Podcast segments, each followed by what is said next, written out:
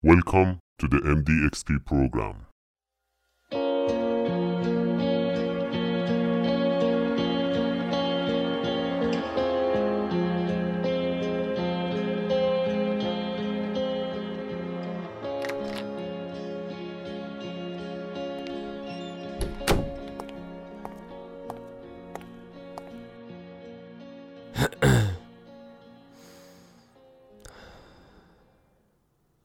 چند وقت پیش یه مقاله علمی داشتم میخوندم که به زبان ساده گفته می‌شد که احتمال به دنیا اومدن هر کدوم از ماها چقدره. خیلی جالبه. حتما بهت پیشنهاد می‌کنم که تو اینترنت در موردش سرچ کنی. یه اینفوگرافیه که به طور کامل توضیح میده که چقدر این احتمال وجود داره. قضیه به این شکلی که اگر بخوایم به صورت کلی نگاه کنیم، چقدر احتمال داره که پدر و مادر ما همدیگر رو دیده باشن، با هم ازدواج کرده باشن تصمیم گرفته باشن که صاحب بچه بشن. از بین تمام اسپرما و تخمک ها دو تا دونه ای که تو رو به وجود آوردن انتخاب شده باشن. روند تولید مثل و رشدت هم به درستی انجام شده باشه. نتیجه نهاییش خیلی جالبه. یک در ده به توان عدد دو میلیون و 685 هزار. یعنی یه دونه ده دو میلیون و 685 هزار تا صفر بعدش. فکر می‌کنم عملا می‌تونیم بهش بگیم صفر. احتمال به وجود اومدن من چی؟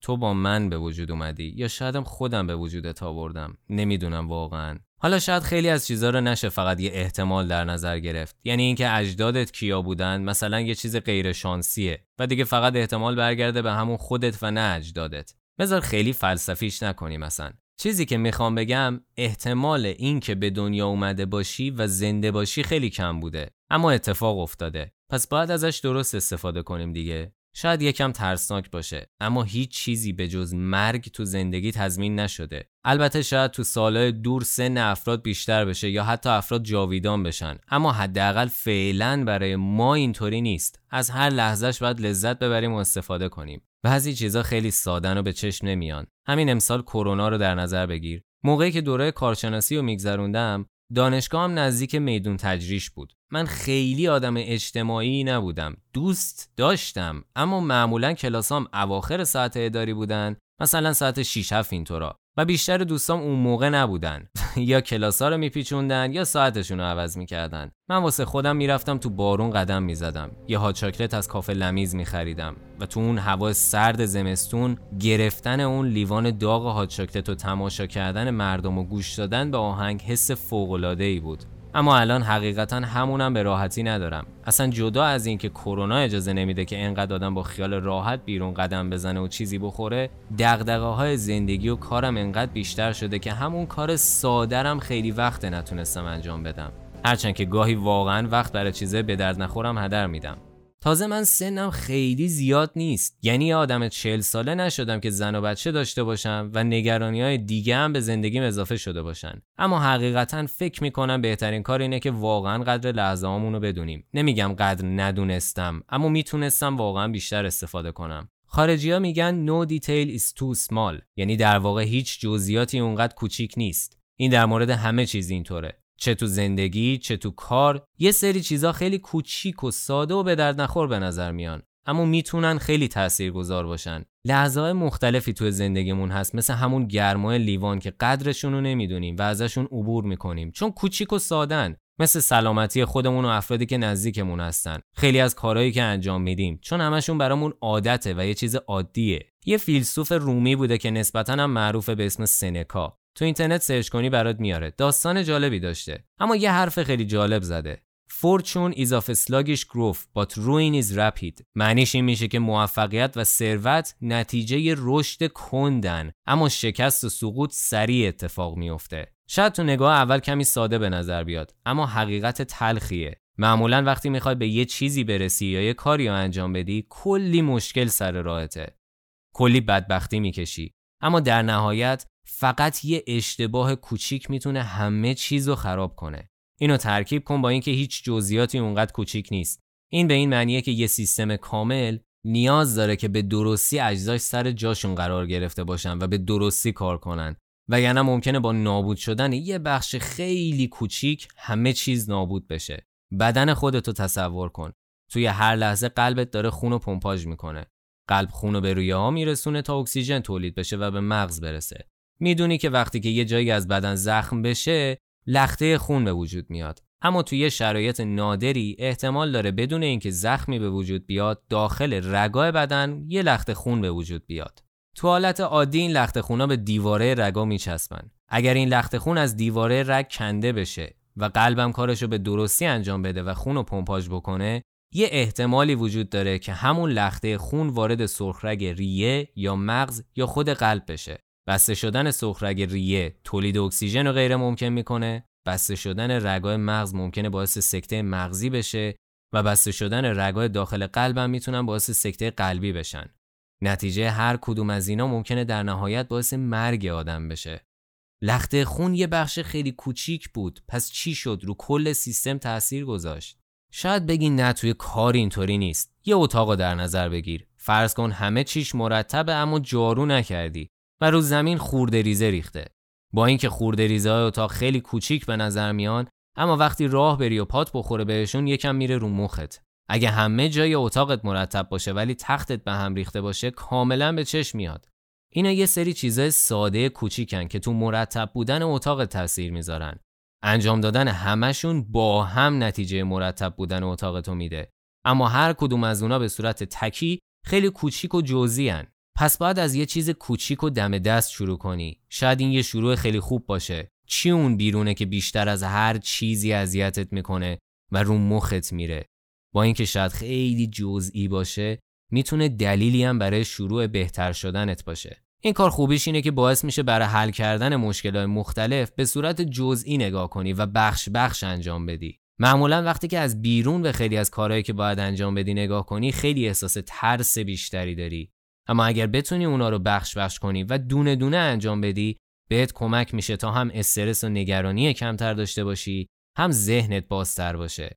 همین بخش کوچیک می‌تونه ترکیبشون چیزای بزرگی رو برای خودت به وجود بیاره. همونطور که گفتم بالاخره ما یه روزی زمانمون تموم میشه. علاقه های مختلفی توی زندگی داری. شاید کار مناسب این باشی که توی یه چیز بهترین باشی. تمرکز کافی رو روی همون داشته باشی. اینطوری تبدیل به یه شخصی میشی که توی یه کار فوق است. اون موقع می‌تونی از بقیه جلو بزنی. چون اگر سعی کنی تو هر کاری یکم سرک بکشی ممکنه که در نهایت کم بیاری. چون دقیقا مثل همون قضیه اتاق میشه. همه رو تیکه تیکه انجام دادی اما نتیجه نهایی رو نمی‌بینی. به خاطر اینکه یه چیزی اون وسط کمه.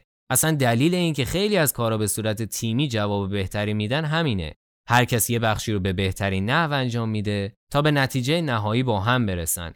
تنهایی نمیشه همه کاره باشه آدم. چرا میشه که بعضی چیزا رو با هم یاد بگیری؟ اما اونطوری نمی‌تونی تاثیرگذاری عالی که تو وجودت هست و داشته باشی. اینکه تو یه کار فوق باشی یه خوبی دیگه هم داره. یه چیزی داریم به اسم تاثیر حاله‌ای. انگلیسیش میشه هیلو افکت معنی تاثیر حاله‌ای اینه که وقتی یه شخصی رو می‌بینیم که تو یه کاری خوبه به طور ناخودآگاه احساس مثبت و خوبی داریم به اون شخص تو بقیه جاها. یعنی در واقع وقتی تو برخورد اول با یه شخص می‌بینیم که مثلا خوشتیپ و تمیز و خوشرفتاره به طور ناخودآگاه فکر می‌کنیم که حتما تو زندگیش هم موفقه و شرایط اجتماعی مناسبی داره. البته این تاثیر حاله دقیقا حالت برعکس هم داره یعنی برای چیز منفی به صورت منفی دیده میشه. اینکه بقیه در مورد چی فکر می‌کنن حقیقتا چندان مهم نیست. و من اینجا دارم سعی می‌کنم که بهت یادآوری کنم که تو خودت مهمی. اما وقتی که تو یه کار بهترین باشی اعتماد به نفست بیشتر میشه و خودت به خودت بیشتر افتخار می‌کنی. همین باعث میشه که با خودت راحت تر باشی و هی توی کارت پیشرفت کنی. در واقع می‌تونی به شکلی باشی که برای بقیه متخصص یه کار باشی. اما برای خودت بعد از درک این موضوع یه سری چیز مشخص رو انتخاب کنی و توی اونا تلاش کنی. البته یه نکته جالبی هست در مورد یادگیری. خیلی جالبه که ما وقتی که شروع می‌کنیم به یاد گرفتن یه چیزی اولش فکر می‌کنیم این دیگه خیلی آسونه. اعتماد به نفسمون تبدیل به اعتماد به سقف میشه. بعد یهو به خودمون میایم میگیم ای بابا این که خیلی سختتر از اونیه که فکر می‌کردم. بعد یواش یواش داخلش پیشرفت می‌کنیم. به معنای واقعی یاد می‌گیریم. به این میگن اثر دانینگ کروگر یه نمودار جالبی است از نسبت دانش به اعتماد به نفس. اما با این حال باید از کمالگرایی دوری کنی. به به. چی شد؟ ساکت بودی که؟ زیاد هیجان انگیز نبود برای همون چیزی نگفتم. آره کلا هر چی که برات جذابه در واقع همونیه که باهاش منو اذیت می‌کنی دیگه. یکی از مشکلات افراد معمولا می‌تونه کمالگرایی باشه. خارجی بهش میگن پرفکشنیزم. این که همیشه سعی می‌کنیم بهترین حالت ممکنه یه چیزی رو پیاده سازی کنیم. میشینیم ساعتها و روزا فقط به یه کاری فکر می‌کنیم تا چطوری انجامش بدیم تا کامل ترین حالت باشه. اما آخر انجامش نمیدیم. و بعد از یه مدت بیخیالش میشیم. بعد یه نفر دیگه میاد همون چیزی که تو ذهنمون بوده رو به یه شکل ضعیفتر انجام میده و جواب می‌گیره بعد ما هرس می‌خوریم که ای بابا چرا زودتر انجامش ندادم این مشکل خود منم هست و یه جورایی تبدیل به یه عادت بد و مسخره شده. می‌خوام یه کاری انجام بدم. قشنگ دهن خودم رو صاف می‌کنم. یه مقاله ساده دانشگاهی می‌خوام بنویسم مثلا. حتی اگر کامل نباشه یا ایراد داشته باشه ممکنه که اصلا استاد ناظر متوجه نشه. اما من خودم رو براش می‌کشم و تا بهترین حالتی که به نظرم میاد نشه ولکنش نیستم. اگه کارت ایراد داشته باشه چی؟ خب دقیقا به خاطر همینه که ولش نمی‌کنم. گاهی این کار انقدر انجام میدم تا می‌بینم که خب دیگه دارم وقت کم میارم و به زور ازش دست می‌کشم. شاید باورت نشه اما حتی برای همین صدایی هم که میشنوی همینطوریه. چندین بار ادیت می‌کنم چندین بار گوش می‌کنم تا نکنه یه وقت یه چیزی رو اشتباه نگم یا حرف اضافه نزنم اینکه سعی می‌کنی تو یه چیز بهترین باشی ممکنه تو این طلب بندازتت که کمالگرا هم بشی اصلا کلا ویژگی افراد کمالگرا همینه که اعتقاد دارن چون بهترین هستن پس باید بهترین کار و بهترین خروجی هم داشته باشن البته خب این یه نکته منفی دیگه ای هم داره این باعث میشه که گاهی انقدر به جزئیات ریز دقت کنم تا گاهی دیگه وقت کافی برای جزئیات بزرگ نداشته باشم. حالا چرا اینکه همیشه کمالگرا باشی خوب نیست؟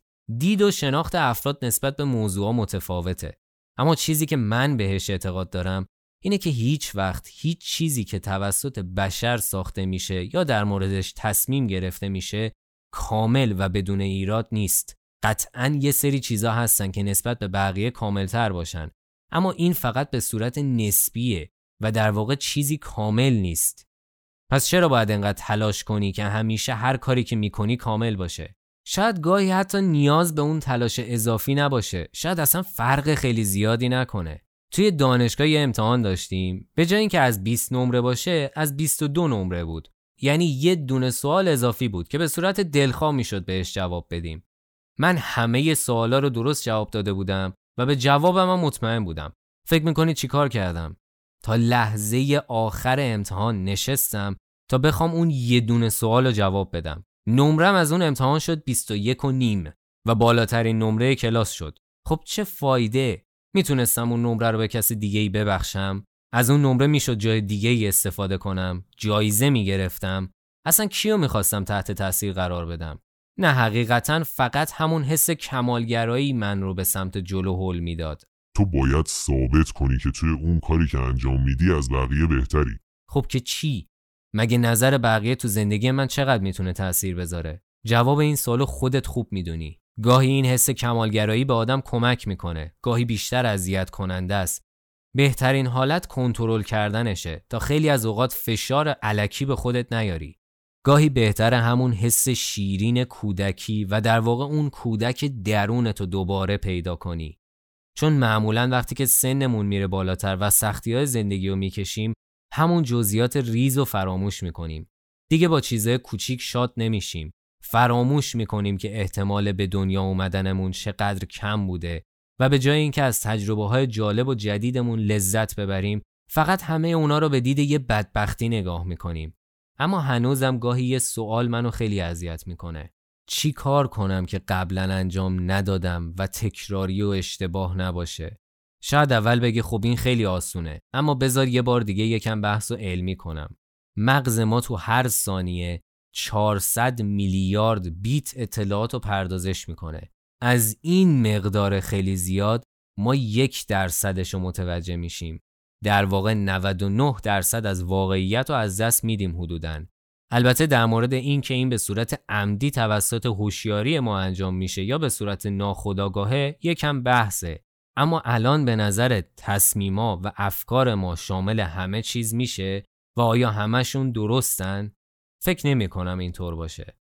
همین مغز که ما آدما داریم یه مشکل و در واقع دشواری بدی ایجاد می‌کنه. یکی از دلایلی که بشریت نسبت به بقیه موجودات برتری داره قدرت بدنیش نیست که قدرت استفاده از مغز و افکارشه. می‌تونیم از گذشته یاد بگیریم یا در مورد آینده فکر کنیم و برنامه ریزی کنیم. اینا عالیه. مشکلش چی شد پس؟ مشکلش دقیقا تویی. مشکل اینه که در مورد آینده فکر کردن می‌تونه باعث ایجاد ترس، نگرانی و تنفر در مورد آینده بشه. ترسی که گاهن می‌تونه باعث بیخوابی بشه و کلی بیماری جسمی و روحی دیگر رو به وجود بیاره. یکی از دلایلی که خوشحال بودن و راضی بودن رو سخت می‌کنه دقیقا همینه. عادتی که اکثرمون داریم به خاطر اینکه اینطوری به همون گفتن حداقل اینه که روزها و سالها فقط به خودمون سختی میدیم و نگرانیم تا یه چیزی رو برای آینده آماده کنیم. مدرک دانشگاهی، شغل، وضعیت خونوادگی، همه چی. فقط می‌خوایم الان رو بفروشیم که آینده خوب داشته باشیم. من نمیگم که به آینده امید نداشته باش و براش تلاش نکن. بذار حرفم رو دقیق تر بزنم. با تجربه که طی این چند وقت داشتم اگر با چیزایی که الان داری نتونی به هیچ شکل خوشحال باشی با چیزایی هم که بعدن به دست میاری خوشحال نخواهی بود. پس باید یه مقدار یاد گرفت که چطور از لحظه هم استفاده کرد و خوشحال بود. فکر کردی من می‌ذارم؟ آره تو که کلا به خوشحالی اعتقادی نداری اما من دارم تلاشمو می‌کنم اونم باید بدونه که چی کار بکنه با این حال باید مسئولیت احساسات و رفتارهای خودمون رو قبول کنیم اگر این کارو نکنیم نمیشه از بقیه انتظار داشته باشیم که ما رو درک کنن و بپذیرن اصلا جدا از بقیه به این شکلی که زندگی ما می‌تونه معنی پیدا کنه. با پذیرفتن مسئولیت های مختلف چه یه آدم ده ساله باشی چه یه آدم 90 ساله. البته یه تفاوتی بین یه آدمی که سنش بالا هست با اونی که سنش هنوز چندان زیاد نیست وجود داره. اون تفاوت اینه که با توجه به مطالعه ها امید به زندگی افراد تو کشورهای مختلف به طور میانگین 72 ساله. البته امید زندگی با طول عمر فرق داره. امید زندگی در واقع با در نظر گرفتن تمام احتمالات مختلف مرگ و مشکلات مختلف در نظر گرفته میشه و در مورد کل جامعه است. هرچی تکنولوژی بیشتر پیشرفت کنه، انواع مراقبت های پزشکی بیشتر بشن و همینطور امکانات سلامتی مختلف در اختیار افراد قرار بگیره و تغذیهشون بهتر بشه، امید زندگی هم افزایش پیدا می‌کنه. یعنی مثلا تا سال 2050 احتمالا امید زندگی افراد بالای 80 سال بشه. شاید جالب باشه که بدونی امید زندگی انسان تو دوران خیلی قدیم یعنی مثلا روم و یونان باستان حدوداً 35 سال بوده. الان میگی یعنی چی؟ امکان نداره همچین چیزی. چرا امکان داره؟ بذار توضیح بدم که چطوری. اینطور که به نظر میاد یک سوم نوزادا حتی به دنیا نمی اومدن به خاطر مشکلات مختلف. از طرفی خیلی از افراد تو سنهای پایینتر به خاطر انواع بیماری و عفونت فوت می‌کردن. بعد افرادی که می‌تونستن از سن 15 یا 20 سال عبور کنن دیگه تا سنهای بالاتر براشون مشکلی پیش نمیومد. اینطوری میشه که به صورت میانگین امید زندگی نزدیک 35 سال بوده. الانم به همین شکله. فکر نمی کنی که اینجا رو با کلاس درس پزشکی یا آمار اشتباه گرفتی؟ نه حواسم هست تو نگران نباش. اینا رو می‌گفتم برای اینکه بگم به طور میانگین اگر سن افراد و همون 72 سال در نظر بگیریم اگر تا الان 20 سالت باشه تقریبا سه برابر چیزی که تا الان زندگی کردی و وقت داری که کارای مختلفی که بهشون علاقه داری و انجام بدی. پس یعنی زمانت خیلی زیاده. اما یه شخصی که 60 سالشه فقط یک پنجم بیشتر وقت داره. چون تو حدود 52 سال زمان داری اون فقط 12 سال. یه ریاضی ساده است دیگه. اون شخص ممکنه تجربه و پول بیشتر داشته باشه اما تو زمان داری. من نمی‌خوام اصلا آنچنان زیاد در مورد مرگ صحبت بکنم چون مطمئنم که خیلی از افراد هنوز خیلی زیاد وقت دارن و امیدوارم که هر کس هر چقدر که خودش دلش می‌خواد عمر داشته باشه. اما زمان چیزیه که نمیشه با هیچ چیزی عوضش کرد. در مورد زمان بعدا بیشتر میگم. اما شانس به دنیا اومدنت همینطوری کم بوده. زمان مناسبم داری. دیگه چی می‌خوای؟ دیگه باید از چی بترسی؟ از شکست و پوچی. آره حرف قشنگی بود. ولی این تویی که تو ذهن من این ترسا رو به وجود میاری بعید می‌دونم اون یه همچین چیزی تو ذهنش باشه. از اون که جواب نمی‌گیری ولی من حدس می‌زنم که تو ذهنش باشه. خیلی خوب در نظر می‌گیریم که هست. راهش چیه؟ الان به نظر خودت درسته که من به حرف این سایه گوش بدم بترسم بکشم کنار بگم خب دیگه نمیشه پس کنسله. آره درسته.